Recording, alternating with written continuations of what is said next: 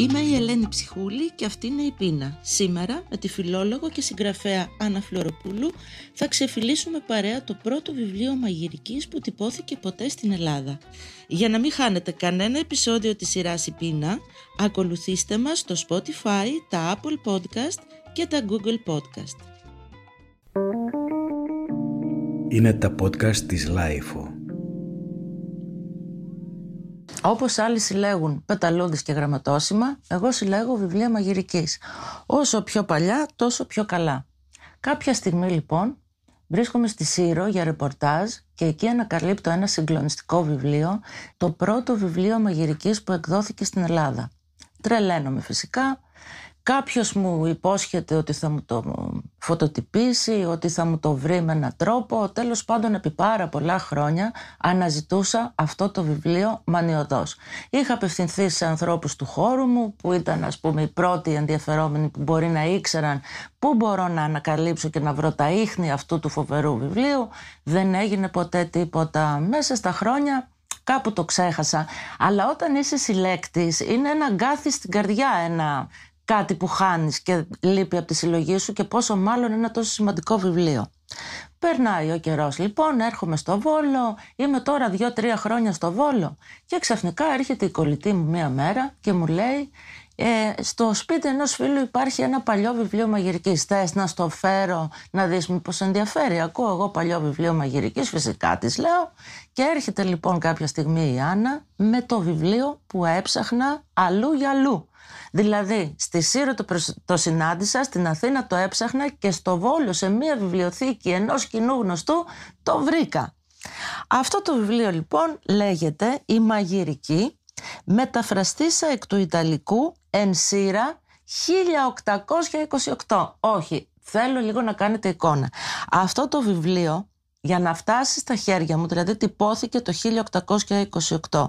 Σκεφτείτε τι έχει καβατζάρι. Όταν το βιβλίο εκδόθηκε, είμαστε επί Καποδίστρια το 1828, ο Καποδίστριας ανέλαβε το 1827 και σκεφτείτε πόσα 40 κύματα πέρασε αυτό το βιβλίο για να το έχουμε τώρα κοντά μας. Πέρασε την ίδρυση του ελληνικού κράτους, πέρασε δύο δυναστείες βασιλιάδων, πέρασε τη μικρασιατική καταστροφή, πέρασε δύο παγκόσμιους πολέμους, έναν εμφύλιο, την, ε, το, τι να πω πια, το Μπάγκαλο, τον Κονδύλι, το Βενιζέλο, το Τζαλδάρι, το Μεταξά, το Γιώργο Παπανδρέου, τον Κωνσταντίνο Καραμαλή, μέχρι όλες αυτές τις τα εναλλάξε Πασόκ Νέα Δημοκρατία που είχαμε τα τελευταία χρόνια. Αυτό το βιβλίο όμως δεν έχει μόνο ενδιαφέρον μαγειρικό. Είναι ένα βιβλίο το οποίο μας μιλάει για πάρα πάρα πολλά πράγματα και μας αποκαλύπτει πάρα πολλά πράγματα. Κυρίως όμως τη γλώσσα του. Είναι βασικά για μένα ένα βιβλίο γλώσσας. Δεν ξέρω αν σας έχει τύχει για τη χαρά της γλώσσας να διαβάζεις ας πούμε συνταγές αλλά να μην καταλαβαίνεις τι διαβάζεις απλά να απολαμβάνεις μια περίεργη γλώσσα ελληνικά τα οποία έρχονται από το βάθος του χρόνου και δεν είναι φυσικά τα ελληνικά που μιλάμε τώρα. Για μένα αυτό είναι πάντα μια τεράστια ειδονή. Για να μιλήσουμε όμως για αυτό, για το θέμα της γλώσσας κυρίως, έχω κοντά μου τον άνθρωπο που βρήκε αυτό το βιβλίο, την Άννα Φλωροπούλου που είναι φιλόλογος και συγγραφέας και η οποία έκανε μια μικρή έρευνα για να μας πει τι είναι αυτό που κρατάμε στα χέρια μας. Άννα, τι είναι αυτό το βιβλίο; Το βιβλίο αυτό, Ελένη, έχει ένα τριπλό ενδιαφέρον. Πρώτο για τις συνθήκες έκδοσης του, όπως είπες. Είναι το πρώτο βιβλίο που τυπώνεται στη Σύρο το 1828 από κάποιο μικρό τυπογραφείο που δεν έχει εξακριβωθεί ποιο ήταν. Για το περιεχόμενό του, καθώς αντανακλά τις πολιτισμικές συνθήκες του τόπου και του χρόνου στον οποίο ε, δημοσιοποιήθηκε αλλά και όπως είπες στη γλώσσα του ή και κυρίως στη γλώσσα του. Καλό είναι να πούμε ότι η Ερμούπολη ήταν η πρωτεύουσα της Σύρου, ήταν η πόλη των προσφύγων.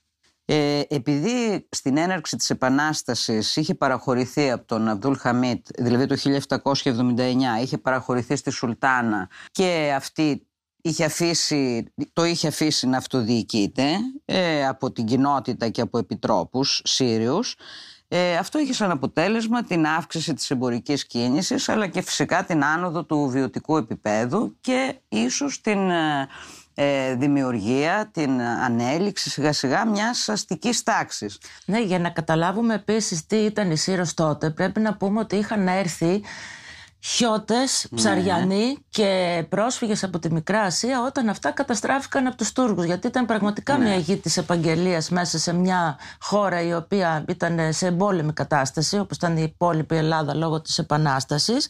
Και βέβαια, ποιο είναι το πιο σημαντικό, ότι η Χίος εκείνη την εποχή υπάρχει μάλιστα ένα βιβλίο που λέγεται Λεβάντε, το οποίο αξίζει να διαβάσει κανείς, διότι η Χίος εκείνη την εποχή ήταν σαν να λέμε σήμερα το αντίστοιχο της Νέας Υόρκης ή του Λονδίνου. Είναι συγκλονιστικό αυτό, αλλά πραγματικά ανήκει στα μεγάλα αστικά κέντρα παγκοσμίως της εποχής εκείνης. Που σημαίνει ότι όταν αυτοί οι οποίοι είχαν έναν απόλυτο ευρωπαϊκό πολιτισμό, οι Χιώτες, ήρθαν στη Σύρο, μετέφεραν αυτό τον πολιτισμό στη Σύρο. Ναι. Διότι καμιά φορά, ξέρεις, κάνουμε το λάθος να νομίζουμε ότι οι καθολικοί ήταν Έφεραν οι τον πολιτισμό, προύχοντε της ναι. οι Συριανοί. Όμως, εκείνη την εποχή οι καθολικοί ήταν οι εργάτες, ήταν οι φτωχοί. Ναι. Αντίθετα, η αστική τάξη που δημιουργήθηκε γιατί αυτοί οι χιώτες έφεραν το εμπόριο μαζί. Και η Σμυρνή, Και η έτσι. Σμυρνή. Ναι, είναι αυτοί που έφεραν αυτό τον ευρωπαϊκό πολιτισμό Αέρα. στο νησί. Ναι.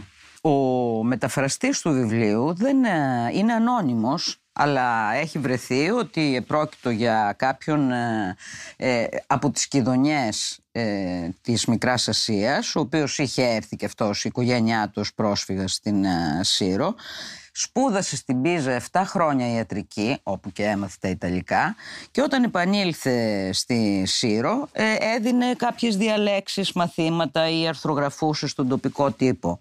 Αποφάσισε λοιπόν να μεταφράσει κάποια στιγμή, σε ένα, ε, να μεταφράσει τη μαγειρική αυτή από, το, από ιταλικό πρότυπο που δεν ξέρουμε ποιο είναι. Δηλαδή δεν έχουμε εδώ πέρα ούτε όνομα συγγραφέα, ούτε όνομα εκδότη, ούτε τίποτα. Δηλαδή στην ουσία είναι ένα ανώνυμο βιβλίο αυτό. Ναι. Ναι. Το οποίο να πούμε ότι ανατυπώθηκε από την Εταιρεία Ελληνικού Λογοτεχνικού και Ιστορικού Αρχείου, από το ΕΛΙΑ δηλαδή, Ναι. έτσι κυκλοφορεί όπου μπορεί να βρεθεί πια, γιατί είχε τυπωθεί το 1992. Ε, πρόκειται για ένα κομψό τόμα όπως πρωτοεκδόθηκε έτσι παρέμεινε ε, με απλά τυπογραφικά στοιχεία χωρίς στολίδια με ένα υδατόσιμο μπροστά ο Δεν οποίος- έχει εικόνες φυσικά, Ναι. καμία σχέση δηλαδή με τα βιβλία μαγειρική σήμερα. Και αυτό που είναι καταπληκτικό είναι ότι στο τέλος έχει μία λίστα με τους ε, Συνδρομητές. συνδρομητές. Είχε προαγγελθεί, προαναγγελθεί η έκδοσή του και είχε γίνει πρόσκληση για εγγραφή συνδρομητών. Στο τέλος λοιπόν του βιβλίου βλέπουμε ονομαστικά και ξεχωριστά τους άντρες από τις γυναίκες, τους ε, εγγεγραμμένους συνδρομητές για τους οποίους ε, τυπώθηκε το βιβλίο. Και είναι φοβερό στοιχείο και αυτό, διότι βλέπεις εδώ τα ονόματα όλων των οικογενειών, φαντάζομαι των προηγμένων, των καλών οικογενειών Ναι, ναι. της Σύρας, Χρυσοβελώνης, Ρανιέρης, Ιδραίος, Μπαξαβάνης, ε, σε ορισμένα, ε, εντωμεταξύ δεν υπάρχει το όνομα, υπάρχει η καταγωγή, η ιδιότητα, ότι αυτός ήταν σπεντζιάρης, αυτός ήταν, έκανε αυτή τη δουλειά. Καμιά φορά μόνο το όνομά τους, όχι το επώνυμο επίσης. Ε, το φοβερό δεν είναι ότι οι άντρες εμφανίζονται παντού με το επώνυμο σχεδόν, αλλά οι γυναίκες είναι με το μικρό. Η Μοσχούλα, η, Χρυσ- η Χρυσούλα, η Ελενέντζα, η Παρασκευούλα, η Πολυξένη, η Μαρινέτα. Βλέπεις δηλαδή, είναι ένα λαογραφικό στοιχείο αυτό. Είναι τα ονόματα των ανθρώπων που αγόρασαν αυτό το βιβλίο. Ο Κωνσταντίνος ο Μελισσουργός, αυτό είναι επάγγελμα τώρα. Ο Αλεβίζος ο Σέρβος, αυτό ήταν με την καταγωγή. Ναι. Και έχει μάλιστα και μ, ανθρώπους που το αγόρασαν, λέει, ή εν Νάξο, Ναι, ναι. ή εν Σύρο και στις γυναίκες γράφει Ελληνίδες. Ελληνίδες. Χαχα, Φοβερό. Η Ενεγίνη, οι Ναι. Ενσπέτζες.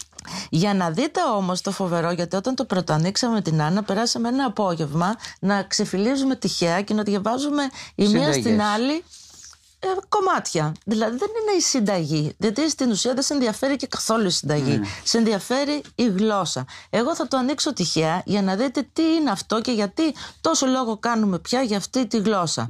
Ας πούμε το ανοίγω εδώ και βλέπω. Μυρός αρνίου μαγειρευμένος κατά τους Ισπανούς. Λάβε ένα μυρών ή όσο μέρος θέλεις αρνίου. Απόβαλε το πάχος του. Κόψε τον κάλαμον του μυρού εις μέρος, το οποίο να απέχει από το γόνατον τέσσερα δάκτυλα. Βάλε τον εις μίαν χύτραν με νερόν και άφες τον επί της φω... και άφεστον επί της φωτίας να λάβει μίαν βράσιν. Έκβαλε τον τότε και ρίψε τον εις κρύων νερών. Λάβε έπειτα εν εψητήριον το εψητήριο... Εδώ είχαμε σταθεί γιατί αρχικά πιστέψαμε ότι ήταν κάποιο είδος ψυστεριάς αλλά το εψητήριο όπως ε, αναφέρει και το γλωσσάρι, θα μιλήσουμε γι' αυτό λίγο παρακάτω Ναι. το εψητήριο είναι η κατσαρόλα, ο νταβάς τουρκικά και η κατσαρόλα στα ιταλικά.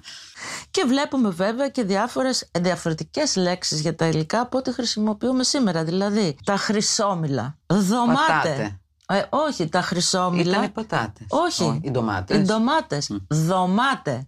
Τα πισέλια είναι τα μπιζέλια. Ε, τι άλλο έχουμε, περίμενε.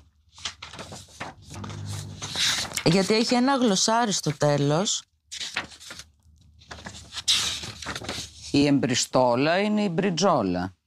Το έμβαμα, και όπου αναφέρεται σε έμβαμα, ε, είναι η σάλτσα, που είναι μια ιταλική λέξη την οποία απέφυγε να χρησιμοποιήσει ο συγγραφέας. Ο ιδίχυλος είναι χυλός από κρέας. Ο ιδίχυλος, ξέρεις τι είναι, η ζωμή που έχουμε σήμερα.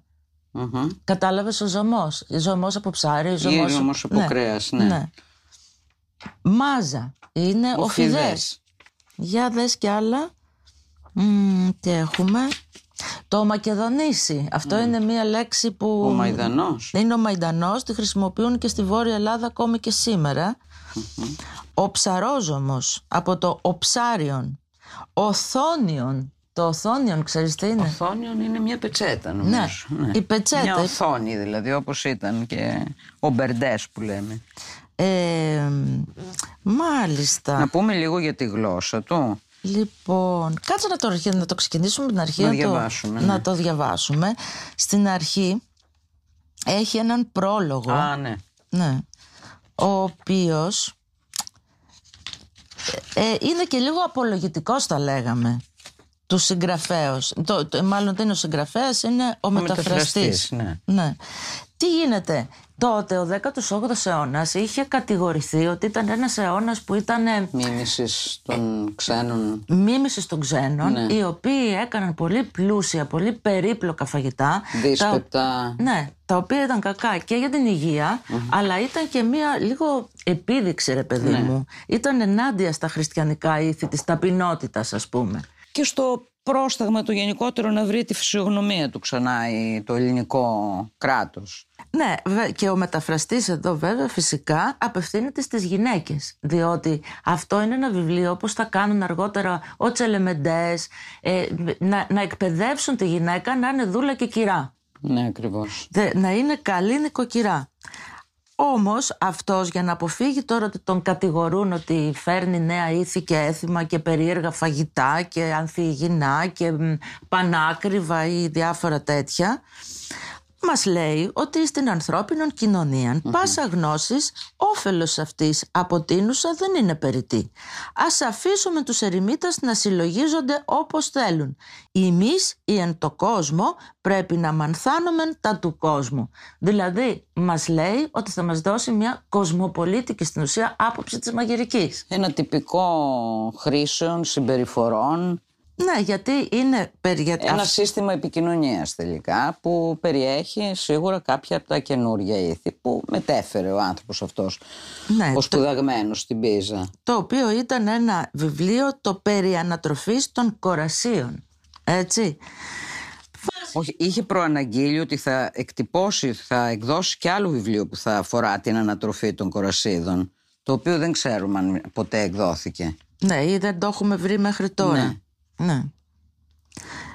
Αυτό λοιπόν μας δείχνει ότι ε, η αστική κοινωνία αρχίζει να έχει καινούργιες ανάγκες. Δηλαδή δεν είναι πλέον μόνο ε, το φαγητό του αγρότη που έτρωγε βιαστικά, πάρα πολύ φτωχικά, ίσα ίσα για να συντηρείται. Και πανομοιότυπα, φαγη- πανομοιότυπες τροφές. Ναι, χωρίς μεγάλη ποικιλία. Ποικιλία, ναι. Το ζητούμενο είναι η ποικιλία. Και Το αστικό τώρα, το καινούριο τραπέζι, καταρχήν πρέπει να δούμε πού είναι στημένο. Είναι στημένο μέσα σε αυτά τα καταπληκτικά αρχοντικά που όσοι έχουν πάει στη Σύρο θα τα έχετε δει μέσα στα βαπόρια, στην καλή τους συνοικία, που είναι ε, με τα φοβερά ξυ- ε, ε, ε, γλυπτά, ε, πώς τα λένε; Γύψινα στολίδια. Ναι, τα γύψινα στολίδια στα ταβάνια. οροφές, ναι. Υπάρχουν παντού ζωγραφικές στους τοίχους, υπάρχουν ε, υδατογραφίες, υπάρχει πάρα πολύ χρώμα γενικά, υπάρχουν αυτά τα παράθυρα τα οποία ανοίγουν και μπαίνει αυτό το απέραντο γαλάζιο γιατί είναι μπροστά στη θάλασσα, μπροστά στον ουρανό. Υπάρχουν όλα αυτά που φέρνουν οι έμποροι από την Ευρώπη, το Art de la Σε Table, έπι- Α, ναι, τα έπιπλα. Έπιπλα αλλά και... τα ευρωπαϊκά έπιπλα τα οποία είναι πολυπίκυλα, πολυστόλιστα, χρυσά. Υπάρχουν οι πορσελάνες, υπάρχουν τα σημικά, υπάρχουν ε, τα ζωγραφιστά πιάτα. Δηλαδή υπάρχει ένα πολύχρωμο τραπέζι το οποίο μέσα στο στήσιμό του τώρα ζητά μια καινούργια μαγειρική στην ουσία. Άρα μαζί με τα σκεύη από την Ευρώπη έρχεται και η κουζίνα της Ευρώπης. Και εδώ μάλιστα δεν είναι μια κουζίνα της Ευρώπης, είναι μια κουζίνα του κόσμου.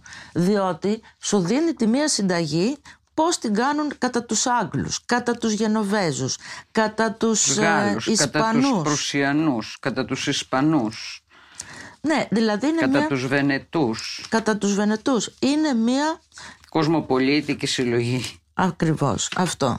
Η οποία τώρα αρχίζει βέβαια όπως ε, όλες οι, πώς το λένε, όπως όλες οι κουζίνες, οι ευρωπαϊκές εκείνης της εποχής, με τους ζωμούς.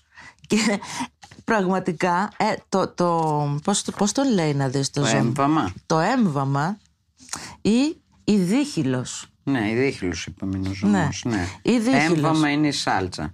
Ναι, λοιπόν, φτιάχνει ένα ζωμό γιατί πρέπει λίγο να σκεφτούμε από αυτές τις συνταγές θα κάναμε εμείς τίποτα, μπορούμε να τα φάμε αυτά τα φαγητά. Βασικά πρόκειται για μια πολύ βαριά κουζίνα η οποία έχει πάρα πολλά βούτυρα και ένα περίεργο πράγμα ρε παιδάκι μου, έχει παντού φετούλες ψωμιού τις οποίες ή τις βουτάς μέσα σε ζωμό ή τις βάζεις με βούτυρο σε ό,τι φαγητό και να κάνεις Για και να το στρώνεις από εμπλουτίσεις, πάνω το να φαγητό ναι, και το ξαναβάζεις Πήξεις στο τη φούρνο. σάλτσα. είτε το τηγανίζεις τα, τα ψωμάκια αυτά τα τηγανίζεις και βάζεις από πάνω το φαγητό. Δηλαδή παντού υπάρχει ένα ψωμί. Αυτό είναι το περίεργο. Και τα πολυτελή ας πούμε υλικά πρώτες ύλες που χρησιμοποιεί αυτά που δεν χρησιμοποιούνταν ίσως στην Ελλάδα ως τότε είναι το βούτυρο, το ρούμι, διάφορα τυριά, ιταλικά, γαλλικά το ροσόλιο, τι είναι το, το ροσόλιο ροσόλι είναι ένα λικέρ, Λικέρ. από τριαντάφυλλο Μάλιστα. ναι. Κρασί ή σοκολάτα αναφέρεται για πρώτη φορά εδώ ως υλικό αν και έχει πολύ Τζιοκολάτα, λίγες, όπως την λέει πολύ λίγες συνταγές ζαχαροπλαστικής και τα μακαρόνια από την Νάπολη. Αυτά είναι τα καινούργια στοιχεία δηλαδή. Κατά τα άλλα χρησιμοποιεί ψάρια, κρέατα, ε, αλεύρι, δηλαδή, Ε, τα, τα υλικά- μυρωδικά. Ναι, τα υλικά τα οποία υπήρχαν, στο Υπήρχαν νησί. ήδη. Επίσης αυτό το βιβλίο δεν χωρίζεται όπως κάνουμε τώρα τα πρώτα, τα δεύτερα, τα τρίτα, τα λαχανικά. Δηλαδή είναι άλλα ντάλα. Όλα μαζί είναι και κυρίως είναι συνταγές για κρέατα. Έχουμε πάρα πολλά κρέατα. Δηλαδή ακόμη και σε καμιά δυο συνταγές που είναι ας πούμε Α. ζωμός από ρεβίθια έχει μέσα κρέας. Και Παντού. μάλιστα κρέατα, όχι μόνο αρνί, χοιρινό ή μ, μοσχάρι, αλλά και πέρδικες και Φασιανούς. φασιανούς. Τι άλλα πουλιά. Πολλά, πα- άγρια Ακόμη πουλάκια και- Α, οπτά. Ναι, ναι. Ε, έχει καβούρους, η καβούρη, Χέλια. τα καβούρια, χέλια, τι άλλα έχει; Πάρα πολύ σηκώτη, μυρός χείρου, κρέας αρνίου, έχει αρκετό αρνί, αρτόκρεας, το Που είναι αρτόκρεας, παστίτσιο. ναι, είναι το παστί, παστίκιο, εκ του Παστίκιο. ιταλικού παστίτσιο. Χέλια, Ζυμαρικά τηγανισμένα κατά τους Γάλλους. εγκέφαλη μυελή αρνίων τηγανισμένη κατά τους Βενετούς. Καρύκευμα κοσύφων κατά τους Γάλλους. Λαγός παραγεμισμένος. Λαγωός κατά τα αρχαία ελληνικά, έτσι. Πικτή κατά τους Γάλλους. Πάπιε μαγειρευμένε με γογγύλια. Ογγύλια είναι τα, τα οι γογγύλια, ρέβες, οι τα- ρέβες, ναι. ναι. Καρίκευμα κοσίφων κατά τους Γάλλους. Κοτσίφια. Έχει πάρα πολύ κυνήγι δηλαδή, Ναι, ναι. βλέπουμε. Κρέας ροδεψημένων κατά τους Γενοβέζους. Μυρός αρνίου κατά τους Ολλανδούς. Ψωμί παραγεμισμένων κατά τους Γερμανούς. Πιτάρια με κολοκύνθη, σπουργίτια τηγανισμένα. Μα τι τρώγανε από τα σπουργίτια, όχι, ας πούμε, πες μου, πόσο φαγητό μπορεί να έχει ένα σπουργιτάκι. και πολλές εμπριστόλε. Η εμπριστόλα είναι η Η μπριτζόλα. μπριζόλα. Χειρομύρι. Και βέβαια όπου βλέπουμε ζωμός με κραμβολάχανον, πάντα μέσα θα Το βάλουν... λευκό λάχανο. Ναι.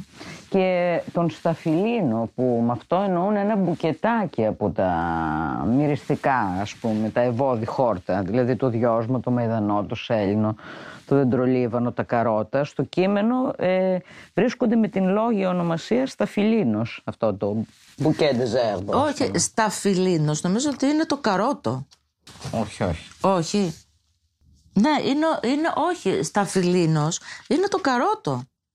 Α, τα καρότα ειδικά. Ναι, Α, ναι, Εγώ ναι. νόμιζα πως είναι όλα τα όχι, χόρτα. όχι. Ο σταφυλίνος είναι το καρότο. Περίεργο. Κοινάμομον είναι η κανέλα. Ναι. Καριόφυλλο Τα γαρίφαλα. το γαρίφαλο.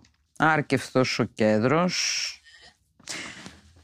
Βλέπουμε λοιπόν μία γλώσσα που είναι εύκολο να την καταλάβεις, αλλά δεν ήταν φυσικά η γλώσσα που μιλιόταν την εποχή αυτή. Τι γλώσσα ήταν αυτή; Αυτή η γλώσσα είναι η γλώσσα του Κοραή. Ο Κοραής, ε, όπως ξέρουμε, στη δεκαετία 1810 με 1820 διαμορφώνει και δημοσιοποιεί ε, τις απόψεις του για τη γλώσσα. Πρόκειται για μια δημοτικίζουσα καθαρεύουσα. Μια γλώσσα δηλαδή που πρώτον καθαρίστηκε, καθαρεύουσα, εκαθάρθη από τις ε, τουρκικές και τις ιταλικές λέξεις. Γι' αυτό και βλέπουμε να προτιμάει κάποιες αρχαίες ελληνικές ας πούμε, Α. ονομασίες στα υλικά του. Ε, μ, μια γλώσσα που ακολουθεί τη μέση οδό μοιάζει με τη μητρική γλώσσα, με, την, ε, με μια απλή προφορική γλώσσα, αλλά χρησιμοποιεί κάποιες μορφοσυντακτικές ε, δομές που αφορούν στην καθαρεύουσα. Δεν είναι όμως μια γλώσσα που δεν μπορούμε να την καταλάβουμε. Και είναι και μια Ε, γλώσσα απολαυστική, πραγματικά. Και για να το θέσουμε και λίγο για όσοι δεν, δεν το ξέρουν, το γνωρίζουν αυτό, έχουμε εκείνη την εποχή ξεκινά και το γλωσσικό ζήτημα. Το οποίο κάναμε σαν χώρα αιώνες να το ζήσουμε.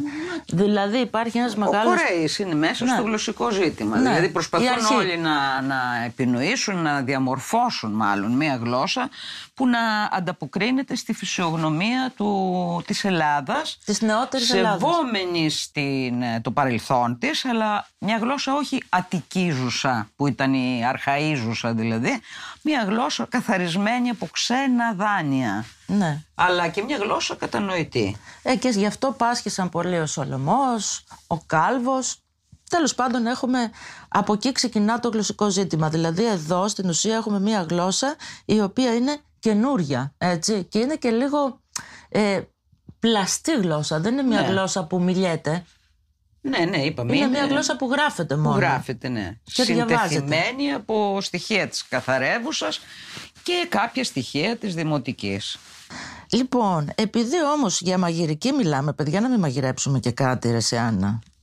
Έκανα Τι μία από όλα έρευνα αυτά; ότι δεν θέλω, ας πούμε, δεν θέλω να κάνω ξυλόκοτας, κύχλας που είναι τσίχλες. Καρύκευμα από κοσίφους ή κύχλας θα ήθελα, λέει. Δεν θα ήθελα ένα καρύκευμα από κοσίφους και σκέφτηκα να βρω ότι είναι πιο απλό. Βρήκα λοιπόν μια συνταγούλα την οποία θα σας την κάνω για να δούμε ρε παιδιά και τι, τι γεύση έχει αυτή η κουζίνα, αυτή η πολύπλοκη μαγειρική την οποία θα σας εξηγήσω σε λίγο και βρήκα τα αυγά παραγεμισμένα. Εμένα μου αρέσουν ό,τι είναι αυγό που το, το, το βράζεις σφιχτό, μετά παίρνεις τον κρόκο, τον ε, αναμειγνύεις με διάφορα άλλα Καρικέδες. πράγματα και ξαναγεμίζεις το αυγό. Μου θυμίζει αυτά τι- τους παλιούς μπουφέτες της δεκαετίας του 60, λίγο τσελεμεντέ και τρελαίνομαι για αυτά τα πράγματα. Ας πούμε ότι είναι μια παραλλαγή των ε, Evil Decks, τα οποία μου αρέσουν εμένα πάρα πολύ. Βέβαια αυτά γεμίζουν με με μαγιονέζα. μαγιονέζα. Εδώ έχουμε μια διαφορετική εκδοχή. Επειδή σε αυτό το βιβλίο όλα είναι κάπως πολύπλοκα, δηλαδή δεν υπάρχουν και πάρα πάρα πολύ απλές συνταγές, οπότε έχει εδώ μια συνταγή με αυγά γεμιστά. Θα σου διαβάζω εγώ, θα αρχίσουμε να την κάνουμε τώρα. Είναι πάρα πολύ εύκολη και εσύ θα μου μεταφράσεις. Βράσε 12 αυγά έως να σφίξουν. Καθάρισέ τα και διαχώρισέ τα εν το μέσο κατά το μάκρος. Μάλιστα. Ναι. Στη μέση, ναι. Ναι. Αλλά Βράζουμε τα αυγά σφιχτά και τα κόβουμε στη μέση. Έκβαλε τους κρόκους των και βάλε τα εις υγδίων. Το υγδίων είναι το γουδί. μάλιστα. Αυτό δεν το ήξερα. Με ψύχαν ψωμίου, μεγάλα βρεγμένην, ο λίγων τριμμένων τυρί της Κρήτης, είδες από τότε είχε φήμη η κριτική γραβιέρα, Ναι. ή άλλου είδους ομοίου, τυρί δηλαδή, άλλας, αλάτι, ο λίγων κοινάμωμων, Κανέλα. δύο, το δύο γράφεται με ωμέγα, ωμέγα, ναι. όπως δύο, ο ήλιος, τι ποιητικό, κρόκους ομών αυγών και βούτυρων. Ένωσε τα πάντα ομού με το υγδόχειρον Το γουδοχέρι άρα. Και με το μείγμα τούτο παραγέμισε τα κύλα ασπράδια των σφιχτών αυγών. Ναι. Κτύπησε εισέν αγίων, σε ένα πιάτο βαθύ δηλαδή, με την κουτάλαν άλλα δύο ώμα αυγά. Βούτισε εις αυτά τα παραγεμισμένα ασπράδια, περιτύλιξέ τα με λεπτοτριμμένον ψωμί, απόθεσέ τα ούτως με τάξιν εις ταψίων και προσθέτων ικανών βούτυρων βάλε τα εις τον φούρνον να κοκκινήσουν. Πάμε να το κάνουμε. Τι παρατηρούμε δε- εδώ δηλαδή; Παρατηρούμε ότι χρησιμοποιεί αρκετές λέξεις της δημοτικής. Δεν λέει ο α, λέει αυγά. Λέει κτύπησε, αλλά λέει και τύπος της καθαρεύουσας. Απόθεσέ τα με τάξιν. Και την- το πολύ κοραϊκό, αντί να πει ταψί, ταψίων. Ο Κοραής πρόσθεται λόγιες ε, καταλήξεις ε, στα ουδέτερα, ε, στο εψιτήριον ψιστή, ψισταριά ας πούμε. Ε, Το δηλαδή ταψίον, βλέπουμε ναι. ε, το βράσε, το καθάρισε, είναι δημοτική. Το διαχώρισε είναι λίγο καθαρεύουσα. Το κοινάμωμον είναι αρχαΐζουσα. Ε, το, κτί- το, το είπα, βούτισε, παραγεμισμένα, όλα είναι δημοτική γλώσσα. Είναι δηλαδή μια εύκολη καθαρεύουσα. Ναι, ναι, ναι. Πάμε λοιπόν. Πάμε να τα κάνουμε. Πάμε να τα κάνουμε. Να δούμε τι γεύση είχε το 1828. Τι μαγείρευαν οι νοικοκυρές. Α, και φυσικά, όπως τα καταλάβατε, δεν υπάρχουν δόσεις, έτσι. Δηλαδή, οι συνταγές δεν είναι δομημένες όπως είναι στην εποχή μας, Στη όπου δοσολογία. ε, υπάρχει η δοσολογία η οποία είναι τόσο αυστηρή, ώστε πλέον ζυγίζουμε και το αλάτι, παιδιά. Δηλαδή με δεν αυτόν. υπάρχει Ναι. κάποια αυστηρότητα και ακρίβεια. Μπορεί να λέει 12 αυγά για αυτά που θα σου πει, αλλά δεν λέει τι ποσότητες ψωμιού ή Όχι, δεν άλλων λέει την βαχαρικών ποσότητα. θα χρησιμοποιήσεις, ναι. Ίσως γιατί πιστεύει ότι απευθύνεται σε Έμπειρες νοικοκυρές νοικοκυρές. οι Ναι. οποίες έχουν μια πείρα ή και σε μάγειρες γιατί τότε τα σπίτια είχαν τις μαγείρισές τους δηλαδή μπορεί η κυρία να διάβασε το βιβλίο στο μάγειρα και να του μετέφερε τη συνταγή Ναι. ε, πάντως δεν έχουμε καθόλου δοσολογίες βέβαια τώρα εντάξει όταν σε αφήνει, λέει βράσε 12 αυγά σε αυτή τη συνταγή που θα πάρω. Εγώ τώρα έχω βράσει εδώ πέρα τα μισά, 6 ας πούμε, διότι τα 12 είναι και πολύ κόσμο, ήταν και μεγάλες οικογένειες Ναι. τότε. Επίσης θα δεις ότι παντού ρε παιδί μου κάτι που συνέβαινε τότε και στην ελληνική παραδοσιακή μαγειρική πολλά αυγά παιδιά, συνταγές. Δηλαδή έχουμε καριδόπιτες ας πούμε ελληνικές με 15 αυγά. Μάλιστα. Ίσως διότι είχαν τις κότρες και είχαν, τα είχαν άφθονα τα αυγά. Δεν ξέρω τι άλλο να Ε, Και δεν εικάσουν. είχαν ε, διογκωτικά, μήπως επειδή ο, Κι το αυτό. ασπράδι των αυγών, ξέρω εγώ, τα Ναι. φρατεύει κάπως τα φαγητά. Ναι, ναι, Και ναι. δεν είχαν σόδες ή μπέικ Ναι. τέτοια. Λοιπόν, μου λέει να βράσω τα αυγά. Τα έχω βράσει εγώ τώρα από πριν. Τα έχω καθαρίσει. Ε, Και τα έχω... κόψει κατά μάκρος. Και εδώ λέει να πάρουμε το. Πώς το ιγδί, είπαμε, το το, ιγδίον. ιγδίον. Επειδή δεν, οι, οι, οι εποχές έχουν ε, προχωρήσει, εγώ θα τα βάλω όλα στο multi. Δεν θα πάρω υγδίων για να τα ε, κοπανίσω, ας πούμε, τελικά. Οπότε, έχω βάλει τώρα μέσα. Ε, λέει ψύχα ψωμιού. Εγώ αντί για ψύχα ψωμιού, δηλαδή μπορεί να βάλεις αντί ψύχα ψωμιού, μπορείς να βάλεις και φρυγανιά. Ναι, ναι. Εγώ είχα κάτι ωραία κριτσίνια και έβαλα τα κριτσίνια γιατί έχουν πάντοτε επιπλέον γεύση. τα έβαλα μαζί στο μούλτι, μαζί με το τυρί, έβαλα τους κρόκους των αυγών Κοινά μου μόνο έβαλες. και τώρα αυτό θέλω να καταλήξω εκεί. Λοιπόν, αυτό είναι κάτι το συγκλονιστικό και χαίρομαι πάρα πολύ που μου δίνετε η ευκαιρία να σας το πω. Αυτό το είχα μάθει από μαγείρισες πολίτησες. Λοιπόν, αυτές τι κάνουνε. Σε ό,τι και να μαγειρέψουν, ό,τι και να μαγειρέψουν, βάζουν μέσα μια απειροελάχιστη, όμως πραγματικά μιλάμε απειροελάχιστη, Πρέζα. Αφ- Η πρέζα, βάλε σε- πρέζας. Της πρέζας. Ναι. Δηλαδή, μισή πρέζα. Μάλιστα. Κανέλα, παιδιά, σε όλα τα φαγητά. Λοιπόν, αυτή η κανέλα δεν πρέπει όταν εσύ που θα φας το φαγητό να καταλάβεις ότι είχε μέσα κανέλα. Είναι ένα μυστικό νοστιμιάς που δίνει μια γεύση, ας πούμε, στο φαγητό, χωρίς όμως να, ξέρεις και από ανοιχνεύεται πού στο προέρχεται. τέλος. Ναι, ναι, ναι. Άρα πήρα, έβαλα δηλαδή τα δάχτυλά μου μέσα στην κανέλα την τριμμένη και ό,τι έκατσε στο δάχτυλο το έβαλα, το έβαλα μέσα στα αυγά. Μείγμα, ναι. Και είμαι βέβαια και πολύ περίεργη να δω πώς θα βγει αυτό τώρα, έτσι. Θέλει και δύο μα αυγά έβαλες. Εδώ- Ε, κρόκο δηλαδή. Εγώ έβαλα έναν γιατί έβαλα τα μισά Ένα. αυγά. Και βούτυρο. Όλο αυτό λοιπόν έγινε μια πάστα. Έβαλα ένα κόκο τόσο δά από βούτυρο, γιατί δεν λέει πόσο. Ναι. Αλλά με το μάτι, όταν δεις τα υλικά σου, καταλαβαίνεις ρε παιδάκι μου, λίγο για να ενοποιηθεί τώρα θέλει αυτό. Και αυτό έγινε ένα μείγμα ομοιόμορφο. Γέμισα λοιπόν πάλι τα αυγά και μου λέει τώρα να τα περάσω από φρυγανιά και από αυγό χτυπητό για να τα βά... πριν τα βάλω στο φούρνο. Αυτό εγώ το παρέλειψα. Θέλω να το κάνω πιο ελαφρύ ρε παιδάκι μου. Σωστά. Ναι. Τα έβαλα σε ένα ταψάκι, έβαλα το φούρνο στους 180 πάνω κάτω και τώρα θα τα βάλω να τα ψήσω. Τα κλείνω στο φούρνο. Αυτά τώρα δεν θέλουν πάνω από 10 λεπτά. Δηλαδή στην ουσία θέλουμε λίγο. Α, έβαλα και λίγο βουτυράκι από πάνω. Ένα τόσο δάπηρο ελάχιστο πάνω σε Να κάθε αυγό. γίνουν ελαφρώς γκρατινέ. Και θα γίνουν ακριβώς ελαφρώς γκρατινέ. Τώρα θα δούμε τι γεύση θα έχουν. Σε 10 λεπτά θα σας απαντήσουμε που θα το δοκιμάσουμε. Αυτός εδώ, ο Ιταλός μάλλον Ιταλικό, η Ιταλική πρέπει να είναι αυτή η συνταγή, λέει ότι μπορείς να φτιάξεις έμβαμα, δηλαδή μια σάλτσα, Σάλτσα. δια τα ανοηρημένα αυγά. Ανοηρημένα, πες το εσύ. Τα τι σημαίνει; προϋποθέντα, προελεχθέντα. Τα Τα, προελε- αυγά περιού ο λόγος. Ναι. Το ήρime παρακείμενος του λέγουμε.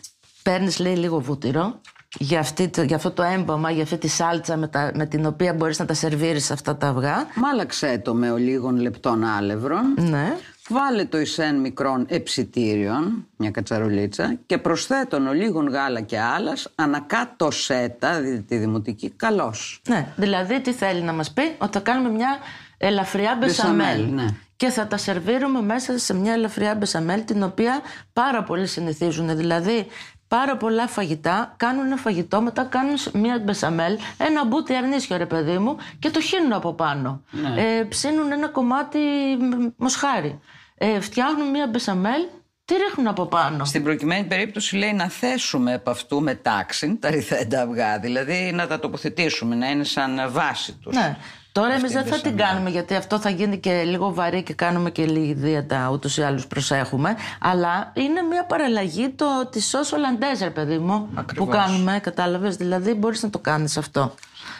Πάμε τώρα να δούμε από αυτές λοιπόν τις, τις περίεργες συνταγές τι μπορούμε να κρατήσουμε εμείς στις μέρες μας; Δηλαδή ποιες από αυτές τις συνταγές θα μπορούσαμε και σήμερα να τις μαγειρέψουμε και να μην φανούν αλλοπρόσαλες, εξωτικές, ηλίθιες, Εξεζητημένες. εξεζητημένες, άνοστες και οτιδήποτε. Οι πολύ βαριές. Ή πολύ βαριές, ναι, ναι. Λοιπόν, αυτά τα αυγουλάκια εγώ τα βρίσκω τέλεια. Άσε που γίνονται και πάρα πολύ εύκολα. Στη στιγμή βρήκα λοιπόν, δεν είναι πολλές οι συνταγές. Το βιβλίο έχει 100 συνταγές. Από αυτές τις 100 είναι ζήτημα αν μπορούμε στις μέρες μας να φάμε 10. Δηλαδή, στην ουσία έχουν ένα ιστορικό ενδιαφέρον. Ε, μ, παρατηρείς πόσο βαριά έτρωγε ας πούμε ο κόσμος τότε και αρκετά εξεζητημένα. Η διατροφή μας σήμερα είναι πολύ πιο ελαφριά. Ναι. Αλλά μην ξεχνάς ότι τότε το, το πάχος ήταν αντίδοτο στη φτώχεια και τη μιζέρια Και ένδειξη υγείας και καλής ζωής. και ομορφιάς. Έτσι, Ναι, δεν και τους ένοιαζε. ομορφιάς, βέβαια, βέβαια, αισθητική. τότε οι θερμίδες. Λοιπόν, έχει εδώ έναν ειδίχυλος νηστίσιμος, αυτός είναι ένας ζωμός. Αυτό όμως είναι ε, ε, στη σελίδα 8, Ναι, ναι. για να το ψάξεις, είναι μια πολύ ωραία συνταγή για σούπα. Λέει, λάβε κρομίδια κομμένα εις φιλία. Εις φι- τα φιλία είναι τώρα χοντροκομμένα. Ε, ροδέλες ή, ξέρω εγώ, μισές ροδέλες. Τα φιλίνους, καρότα όπως Καρότα. είπες. Πέπερι. Εις κόκκους, καριόφυλλα, δηλαδή γαρίφαλα, τμήματα κιναμόμου, σημαίνει κανέλα το ξύλο Ναι. της, εν πράσων, ολίγα φύλλα ευωδών χόρτων και ικανόν ελάδι. Δείτε το Ελάδι κοραϊκό. είναι το λάδι. Το λάδι. Από πού βγαίνει αυτό το Ελλάδα. Από το ότι ο Κοραής πρόσθεται για να δώσει μια πιο Α, λόγια, λόγια διάσταση. διάσταση σε λέξεις, ένα ιόν ον στο τέλος, το ψάρι ψάριον ή ο ψάριον, το λάδι ελάδι. Όντως είναι ε, μια αυθαιρεσία του Κοραή. Μάλιστα. Λοιπόν, και αυτό είναι το περίεργο το οποίο το συνηθίζουν στην ασιατική κουζίνα και έχω πάθει ψύχος τα λεφτά. Εγώ το κάνω. Δηλαδή στις σούπες, όταν κάνουμε βράδυ ένα κρέας, ρε παιδί μου, Ναι, ένα ή κοτόπουλο. ένα ψάρι. Πάει τρομερά να βάλει ελάχιστο γαρίφαλο και ελάχιστη κανέλα μέσα. Είναι φοβερό. Αλλά είπαμε, λίγο όλα ναι, αυτά. Ναι, μια ιδέα. Λοιπόν, και αφού βάζει λοιπόν καρότο, πράσο, διάφορα μ, μυρωδικά, Μυρωδικά και λάδι.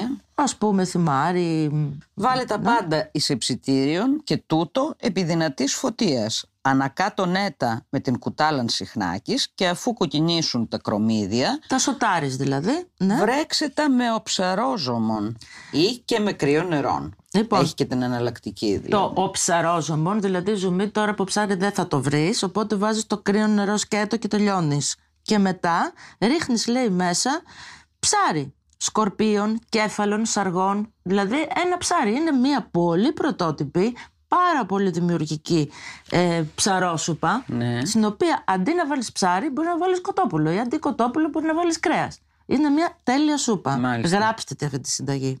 Είναι πάρα πολύ απλή. Το ξαναλέω, καρότο, πιπέρι σε κόκκους, Κρεμμύδι. κρεμμύδι, λίγο Γαρίφαλα, λίγη κανέλα, ένα πράσο, ένα πράσο. λάδι και ό,τι μυρωδικά Μυρωδικά θες. έχεις, ναι. Θυμάρι κτλ. Λοιπόν, αυτή τη συνταγούλα Πάνω σε αυτή τη βάση δηλαδή εννοεί, ρίχνεις το ψάρι, προσθέτεις νερό και το, και το βράζεις. Ναι. Και έτοιμη σου πίτσα. Την ε, στραγγίζει κιόλας, γιατί λέει διαπέρασε το επίλοιπο νομού με το ψάριον από ένα καθαρόν οθόνιον, την πετσέτα, και κρατάς αυτό το χυλό για να το χρησιμοποιήσεις και σε άλλα νηστίσιμα φαγητά, γιατί κάνει και ένα διαχωρισμό ανάμεσα στα νηστίσιμα και τα αρτίσιμα φαγητά. Ναι, μόνο δηλαδή που- έχει φαγητά και για τις μέρες της νηστείας, Τα πιτάρια με κολοκύνθη. Αυτό είναι μια πολύ ωραία συνταγούλα. Πιτάρια είναι ε, με τα, τα πιταράκια. Πιτάκια. Λοιπόν, πιτάκια με κολοκύθι. Εγώ όμως τι κάνω; Δεν τα κάνω πιτάκια, κρατάω την προετοιμασία του κολοκυθιού. Δηλαδή, αυτό μπορείς, είναι ένας τρόπος να μαγειρέψεις την κόκκινη κολοκύθα ή ένα κολοκύθι, ρε Απλά παιδί με μου. τα Πάρα πολύ καλοκαιρινά. ωραίος.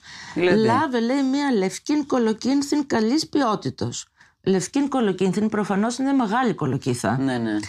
Καθάρισέ την, κόψε εις κομμάτια, γι' αυτό και λέει καθάρισέ την, κόψε εις κομμάτια, δηλαδή Ναι. ή κόκκινη κολοκύθα ή ένα μεγάλο κολοκύθι. Που την κόβεις σε κομμάτια Ναι. και τη βράζεις. Τη βάζουμε στο υψητήριο, δηλαδή εγώ αυτό θα το έκανα όχι σε κατσαρόλα, στο τηγάνι. Κοίτα να δεις τι ωραία συνταγή. Βάζεις λάδι, αλάτι, πιπέρι και όσα θέλεις αρώματα. Δηλαδή εκεί μπορεί να βάλεις λίγο θυμαράκι ρε παιδί μου. Ναι. πρόσθεσε και ένα λιάνισμα συνθεμένων από λίγων σκόροδων, φλούδα λεμονιού, μακεδονήσι και βασιλικό. Εντάξει, αυτή η νοστιμιά παιδιά δεν υπάρχει. Δηλαδή, βάζεις την ε, κολοκύθα με λάδι στο τηγάνι, προσθέτεις Πιπέρι και αλάτι. πιπέρι, αλάτι, λίγο θυμάρι και μετά σκόρδο, φλούδα λεμονιού, μαϊντανό και φρέσκο βασιλικό. Τα σοτάρεις είναι καταπληκτικό. Αυτό τώρα βέβαια μπορείς να το χρησιμοποιήσεις και σαν βάση με φύλλο και να κάνεις πιτάκια, έτσι. Μάλιστα. Αλλά νομίζω ότι και σκέτο είναι ένα, μια κολοκύθα σωτέ εκπληκτική και εντελώς μοντέρνα, μέσα στο πνεύμα δηλαδή της δικιάς μας κουζίνας. Και λέει κομμάτια κολοκύθας έτσι, όχι τριμμένο το κολοκύθι. Όχι, Πώς κομμάτια, Αυτά μπουκές, λιώνουν μπουκές. όμως σιγά σιγά. Το όχι, τα Πώς θα σοτάρεις. γίνουν πιτάκια αυτά τα κομμάτια; Α, όταν βράσει η κολοκύθα, Ναι. όταν είναι μαλακός, αφού το λιώνεις. Θα με διαλυθεί, το... ναι, ναι. Αυτό. Ένα άλλο επίσης που έχω αποκομίσει, όπου κάνει διότι πάρα πολύ συχνά, όπως είπαμε, επειδή χρησιμοποιεί πάρα πολλά αυγά σε όλες τις συνταγές, ε, πολύ συχνά έχουμε μαρέγκα. Προφανώς αυτό που είπες εσύ για να δώσει όγκο Ναι. και ελαφράδα στο φαγητό. Ναι, Πώς χτυπάνε λοιπόν τη μαρέγκα, πώς τη χτυπάγανε τότε; με πυρούνι. Όχι. Τη χτυπάγανε με κλαδιά βασιλικού, με κλαδιά ρίγανης, δηλαδή με κλα- Έπαιρνε την ναι, ευωδία. Α, Ναι, τη χτυπάς με... πε- πε- Ένα ματσάκι δηλαδή από αυτό το από κάποιο μυρωδικό. αρωματικό Ναι. και τα αυγά παίρνουν μια πολύ πολύ λεπτή μυρωδιά, Ναι. ευωδιά μάλλον, από το μυρωδικό. Λοιπόν, άλλη ωραία σταγούλα που έχω βρει είναι το κρέας ροδεψημένων κατά τους Γενοβέζους. Έχω μία απορία. Δεν υπήρχε αλεύρι τότε. Γιατί Υπήρχε, σε αυτά το τα έχει. πιτάρια, προκειμένου να τα κάνεις πιτάρια, λέει τρίψε ψωμί και κριτικών ή της πάρμας στηρί. Τρίψε ψωμί, δηλαδή. είναι η το- συνταγή τέτοια. Μμμ. Ναι, είναι ιδιαίτερα. Παίρνεις λοιπόν ένα κρέας ροδεψημένων κατά τους Γενοβέζους. Εγώ θα έπαιρνα ένα νουά, μοσχάρι ας πούμε, που Ναι. ψήνεται στο φούρνο ή θα έπαιρνα και ένα μπου- μπουτάκι χοιρινό ή ένα μπουτάκι αρνίσιο. Δεν έχει σημασία τι κρέας. Ωραία. Κάνεις τρύπες σε αυτό το μπουτάκι και ετοιμάζεις ένα μείγμα από σκόρδο, φλούδα λεμονίου πάλι, Λιμονίου. λιμονίου, ψιλοκομμένο μπέικον και καριόφυλλα. Πάλι δηλαδή γαρίφαλα. γαρίφαλα. Ναι. Πρόσεξε τώρα αυτό.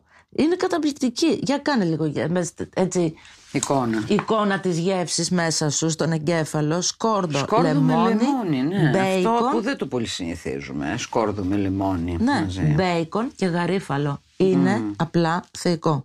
Και αυτό βάζεις μέσα στο Αυτή- κρέας, δηλαδή αυτό το μείγμα. αυτό το μείγμα, κάνεις Προσθέτοντας και εγκοπές. λατοπίπερο. Ναι. Μαζί με αλατοπίπερο το κάνεις μέσα σε εγκοπές και είτε το μαγειρεύεις στην κατσαρόλα είτε το σκεπάζεις με ένα χαρτί και το ψήνεις πολύ απλά στο φούρνο.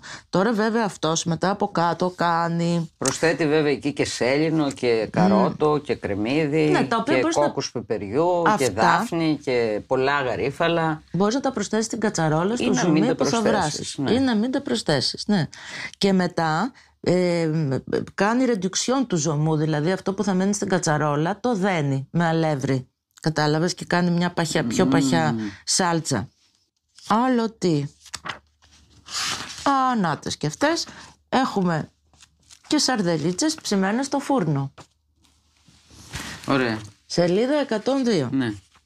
Και αυτές είναι πολύ ωραία συνταγούλα, οι σαρδελίτσες. Παίρνεις ωραίες φρέσκες σαρδελίτσες, τις πλένεις, τις αποκεφαλίζεις και τις βάζεις σε μια πετσέτα, λέει να στεγνώσουν. Καλά, αυτό είναι περιττό, δεν χρειάζεται. Στο μούλτι τώρα βάζεις Σκόρδο, μαϊδανό και ευώδη χόρτα. ευώδη χόρτα, μπορεί να είναι μαϊντανό, θυμάρι, άνηθο, βασιλικό, ό,τι μυρωδικά θες. Τα ενώνει με παστές σαρδέλες βλέπω. Αυτό το χρησιμοποιείς σε κάθε συνταγή. Λοιπόν, κοίτα να δεις πώς είναι η ιστορία της γεύσης. Από το Βυζάντιο έχουμε Ναι, ναι, που χρησιμοποιούσαν και τα εντόστια των ψαριών, αλλά και παστά ψάρια για να Ναι. καρικεύσουν ή να προσθέσουν σε συνταγές ακόμα και με κρέας. αυτή Ναι, την εντύπωση, βέβαια. ναι. Ήταν το αλάτι του, ήταν το νοστιμευτικό, ήταν ο Ναι, κύβος ο νοστιμιάς κύβος, ναι, που έχουμε ακριβώς, τώρα ακριβώς. και αυτό που χρησιμοποιεί ακόμη η ασιατική κουζίνα, το fish sauce, σάλτσα ψαριού. Μάλιστα. Αυτό μπορείς να το κάνεις εσύ με πολύ απλό τρόπο, παίρνοντας αυτές τις σαρδελίτσες, ε, τις ατζούγες που λέμε, που είναι μέσα σε βαζάκι, βάζεις δύο, τις λιώνεις Τις λιώνεις, και ναι. κάνει μια έντονη γεύση. Αυτό δεν καταλαβαίνεις στο τέλος ότι έχει ψάρι μέσα, απλώς σου δίνει νοστιμιά. Ναι. Βάζεις λέει και βούτυρο και λάδι, εμείς θα το αποφύγουμε το βούτυρο, θα βάλουμε και το λάδι. Πιπέρι, Ναι. μοσχοκάριδο, αλάτι. Μόσχο-κάριδο, το οποίο είναι πάρα πολύ πρωτότυπο. Δηλαδή παντού υπάρχουν αυτά τα ζεστά μπαχαρικά, τα οποία αν τα βάλετε σε μικρές ποσότητες δίνουν μια εντελώς διαφορετική άποψη για μια συνταγή με σαρδέλα ας πούμε. ή Είτε με είναι κρέας. σαρδέλ, α, αυτό ήθελα να ρωτήσω, είτε είναι κρέας είτε είναι ψάρι. Ναι, ναι. Να επαναλάβουμε λοιπόν, βάζεις πολύ απλά τις σαρδελίτσες στο ταψί σου και κάνεις ένα μείγμα από σκόρδο, μαϊντανό, διάφορα μυρωδικά, μ, άνηθο, μαϊντανό, βασιλικό, ε, δύο παστές σαρδελίτσες, πολύ μικρές αυτές, λάδι και μετά τι άλλο και λίγο μοσχοκάριδο. Ναι. και τις ψήνεις στο φούρνο. Αυτές δεν θέλουν πάνω από ένα τέταρτο, το πολύ. Πολύ ωραία συνταγή και αυτή. Ναι. Κάποιο γλυκό. Γλυκά βλέπουμε σπάνια και είναι κάτι πολύ περίεργα. Δεν νομίζω ότι θα τα κάναμε σήμερα. Ναι. Και επίσης εδώ μια άλλη ωραία σταγούλα, πισέλια τηγανισμένα κατά τους Ισπανούς. Πισέλια αρακά δηλαδή. Ναι. Παίρνεις λέει τρυφερά και καλής ποιότητος πισέλια. Πλύνε και βάλε τα εις εψητήριον με αρκετών βούτυρων και ολίγα ευώδη χόρτα. Ευώδη χόρτα, τι ωραίο που είναι. Ναι. Άνηθο μαϊντανό πάλι αυτό που είπαμε. Μακεδονήσι, βασιλικό, σκόρδο. Και μισή σκελίδα σ- σκορόδου. Προσθέτεις αλάτι πιπέρι. Παίρνεις αυγά βέβαια. Μμ, Τα χτυπάς. ναι, Προσθέτεις αλάτι και τυρί. Βλέπω το τριμμένο τυρί το χρησιμοποιεί πάρα πολύ. ε. ναι, ναι, ναι. Και τα βάζεις στο τηγάνι. Και κάνεις μια, στην ουσία μια ομελέτα ρε παιδί μου με αυτά, κατάλαβες; Μάλιστα, ναι. Ναι, δηλαδή μια ομελέτα με μ, αρακά, ο οποίος όμως έχει και μπόλικα μυρωδικά. Αυτό. Και μετά το πα- περιχύνεις, πάσης σέτας όπως λέει, πασίζω σημαίνει ρίχνω σε κόκκους κάτι, με τριμμένο τυρί της Κρήτης, χύσε επ' αυτόν ο λίγων βούτυρων αναλυμένων και στείλει τα ζεστάς εις την τράπεζα, την οποία πάντα γράφει, το τραπέζι δηλαδή, με το τάφ κεφαλαίο. Ναι, στην τράπεζα και πάντα τα στέλνεις. Στείλε Αυτό μου την κάνει ζεστή εντύπωση. στην Ναι. τράπεζα, ναι. Που σημαίνει ότι άλλος μαγειρεύει, άλλος τρώει. Ακριβώς, άλλος σερβίρει και άλλος τρώει. Ναι. Και αυτά είναι πάρα πολύ ωραία. Και αυτή τη συνταγούλα αυτή θα την κάνω άμεσα. Όπου δω αυγό, εντάξει, εννοείται ότι τρελαίνομαι. Αυγά με έμβαμα χρυσομήλων. Τι ωραία που είναι τα χρυσόμηλα. Ντοματών είπαμε. Ναι, για να πεις ντομάτες. Δηλαδή αυγά με σάλτσα ντομάτας. Κοινώ. Ναι. Αλλά αυτή η σάλτσα ντομάτας είναι διαφορετική από αυτή που κάνουμε εμείς. Άκου τι έχει. Λάβε όσα αυγά θέλεις. Α, ωραία. Βάλε εις ένα τηγάνι βαθύ η μισή αν λίτρα βούτυρου, δηλαδή που σημαίνει να Α, πάθεις να το που δίνει εγκεφαλικό και τώρα. Μια δοσολογία εδώ, ε. Ναι. σε λίτρες. Ναι, μάλιστα. καμιά φορά δίνει τη δοσολογία σε δραχμές, δηλαδή 100 δραχμές βούτυρο. Μα τότε είχαν τα γρόσια κιόλας, λέει δραχμές εδώ. Ή, όχι, Γιατί σε το γρόσια. νόμισμα που Ναι, κυκλοφορούσε ναι, ναι. ήταν γρόσια. Λέει δε, τρία γρόσια αλάτι, τέσσερα Ναι, ναι. γρόσια βούτυρο, ξέρω εγώ. Λοιπόν, βάζεις λοιπόν σε ένα τηγάνι αυγά και τα τηγανίζεις. Αυτά τα αυγά λοιπόν, αφού μισοτηγανιστούν, τα βγάζεις από το τηγάνι. Αυτό δηλαδή στην ουσία είναι περιττό. Βασικά κάνεις μια σάλτσα ντομάτα σε ένα τηγάνι με μισό κρεμμύδι που το έχεις τρίψει, λίγο βούτυρο και Τρεις πρώτα, ντομάτες. πρώτα σοτάρεις το κρεμμύδι, μετά ρίχνεις τις ντομάτες τριμμένες και μετά; Προσθέτεις και δύο παστές σαρδέλες καθαρισμένες. Όπως δύο πάντα. γαρίφαλα, Λι- λίγο μαϊδανό και βασιλικό και λίγο από τον συνήθιο ψαρόζωμον ή στήσιμων ζωμών. Τέλος πάντων, εμείς δεν θα βάλουμε Ναι. ψαρόζωμο, θα κάνουμε μία σάλτσα ντομάτα με βούτυρο, κρεμμύδι σοταρισμένο, τι άλλο είπαμε, γαρίφαλο Μυρωδικά. και μυρωδικά. Ναι. Και μετά ρίχνεις μέσα τα αυγά. Δηλαδή είναι μία ε, διαφορετική στραπατσάδα, διότι αυτή η σάλτσα ντομάτα φυσικά θα έχει άλλη γεύση από αυτή που κάνουμε εμείς συνήθως με το σκόρδο και το λάδι. Έτσι. Ναι, ναι. Αυτά. Πω πω, μου έχει ανοίξει η όρεξη τώρα. Και νομίζω ότι είμαστε έτοιμοι με τα αυγά μας. Πάμε να δούμε τι γίνεται. Ναι, Για να δούμε.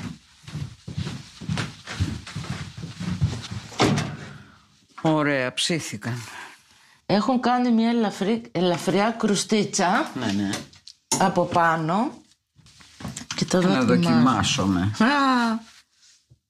Λοιπόν, από εμφάνιση εντάξει, εγώ δεν είμαι και πολύ καλλιτέχνη στην Ωραία, κουζίνα, είναι. αλλά είναι ωραία. Παραγεμισμένα, όπως λέγονται. Παραγεμισμένα. Όχι, όχι, Τέλεια. Καλά δεν υπάρχει. Μμμ, Ωραιότατα. Μμμ. Και η αλήθεια είναι ότι το βουτυράκι τους δίνει μια... Έχεις βάλει και βούτυρο φρέσκο, ε. Φρέσκο βούτυρο Καταπληκτικό. γελαδινό. Καλά δεν μπορώ να σας περιγράψω την οστιμιά. Είναι απλά συγκλονιστικά. Είναι μια γεύση η οποία έρχεται πολύ... Παιδική μου φαίνεται Μπράβο, πολύ. ναι. Από όταν μας έκαναν τη γανιτά μάτια με βουτυράκι. Μμμ, καλά να την κάνετε οπωσδήποτε αυτή τη συνταγή. Είναι θεϊκή. Είναι απλή, γρήγορη. Μμμ. Ξέρεις τι μυρίζει; Τσελεμεντέ. Μυρίζει κουζίνα της γιαγιάς, της αστής γιαγιάς. δεκαετία Ακριβώς. του 60. Ναι. Λοιπόν, θέλω να μου πεις για αυτό τον απόϊχο κανέλας που στην ουσία δεν καταλαβαίνεις ότι έχει κανέλα. Μ; Ναι. Και σπάει λίγο την αυγουλίλα επίσης, θα έλεγα. Εντελώς. Έχεις απόλυτο δίκιο. Του κρόκου δηλαδή. Δηλαδή στην ουσία είναι μια, ξέρεις τι, είναι σαν να η κανέλα αυτή σε αυτή την απειροελάχιστη ποσότητα είναι σαν να δίνει μια ζεστασιά στο φαγητό. Ναι, ναι. Μμ. Σαν να είναι χαϊδεμένο ρε παιδί μου το φαγητό, σαν να είναι να το έχεις πάρει αγκαλιά, να το έχεις φιλήσει, να το έχεις χαϊδέψει, να το έχεις αγκαλιάσει. Αυτό το πράγμα δίνει. Βάλτε το στα φαγητά σας και θα δείτε. Επίσης είναι καταπληκτικό η κρούστα που κάνει, που κάνει κρίτς κρίτς, δηλαδή έχει μια πολύ ωραία τραγανή κρούστα Ναι, ναι. και από κάτω είναι ζουμερός, ο- ζουμερό το κρόκος, ασπράδι ναι. με το βούτυρο και μοσχοβολάει βούτυρο. Λοιπόν, είναι μια συνταγή που πραγματικά έρχεται από τα βάθη του χρόνου. Δηλαδή, αισθάνεσαι αυτή την παλιά νοστιμιά μιας κουζίνας που δεν τη συνηθίζουμε πλέον. ναι. Μμ. Και για να τελειώσω λοιπόν, θα τελειώσω με μια καταγγελία. Διότι πριν από μερικά χρόνια, εμείς οι που γράφαμε για μαγειρική, είχαμε γράψει αρκετά πράγματα για το αυγολέμονο, πολλοί από εμάς τέλος πάντων, πιστεύοντας ότι το αυγολέμονο είναι κάτι το κατεξοχήν ελληνικό. Μια κατεξοχήν ε, ε, εφεύρεση ελληνι- της ελληνικής αστικής κουζίνας. Δεν είναι όμως έτσι, διότι εδώ έχουμε πάρα πολλές συνταγές με αυγολέμονο. Ακριβώς με τον ίδιο τρόπο που το κάνουμε εμείς σήμερα. Δηλαδή, αυγοκομμένα φαγητά υπάρχουν πάρα μα πάρα πολλά. ναι. Μμ, μμ, μμ, μμ. Έχει εδώ ας πούμε να βρήκα τώρα μία τυχαία γογγίλια παραγεμισμένα. Τώρα είναι λαχανικά γεμισμένα με ε, ε, σηκωτάκια ψιλοκομμένα, με κρέας, με θυμάρι, με κρεμμύδι, με δάφνη, με ψωμί που πάντοτε το βουτάνε μέσα σε ζωμό και αυτό Κρέατος. ψήνεται μετά. Ναι, ναι, με διάφορα πράγματα. Με λίγο κρόκο αυγού. Τα βάζει λοιπόν. βε- Αυτό θα μπορούσε τώρα να είναι οποιοδήποτε λαχανικό, ακόμη και πατάτα και κρεμμύδια γεμιστά με αυτόν τον τρόπο. Βέβαια, με τόσα άλλα υλικά. Και μετά, αφού τα βράζει στην κατσαρόλα, παίρνει, θα σας το διαβάσω για να δείτε ότι δεν είναι δική μας εφεύρεση το αυγολέμονο. Παίρνεις, λέει, Και λαβών το υγρόνι στο οποίο εψήθησαν, βάλε το εις μικρόν εψητήριο νομού με λίγων κρεόζωμων και βούτυρων μαλαγμένων με άλευρον. Αυτό λες; ναι, λάβει λεμόνι δύο που- κρόκους Α, να. αυγών, χτύπησέ τους ομού με ζωμό λιμονίου, ρίψε τους εις το εψητήριον και αφού πήξουν με τρίος, χύσε τους επί των γογγυλίων, τα οποία στείλε αμέσως τότε Εις την στην τράπεζα. τράπεζα. Λοιπόν, Άννα, σε ευχαριστώ πάρα πολύ για αυτό το ταξίδι, διότι πιστεύω ότι αυτό το βιβλίο βασικά είναι αυτό. Είναι ένα ταξίδι. Ένα ταξίδι στον κόσμο, τον τότε κόσμο και στον τρόπο που αντιμετώπιζε τη μαγειρική, τις γεύσεις. Πραγματικά δηλαδή σε πάει μέσα σε πόσες σελίδες έχει, μέσα σε 160 σελίδες, σε ταξιδεύει σε όλη τη γεύση του 18ου αιώνα. Και εγώ χάρηκα πολύ γιατί σε σένα την ταξιδεύτρια μπόρεσα να επιδαψιλεύσω αυτό το σπάνιο βιβλίο που παλιό ταξίδι που είναι ούτε με άμαξα, είναι μέσα από τις λέξεις οι οποίες έχουν και αυτό το συγκινητικό ότι θυμίζουν αυτή την πρώτη, τη γλώσσα του κοραή. ναι. Πολλά φιλάκια, καλή σας όρεξη.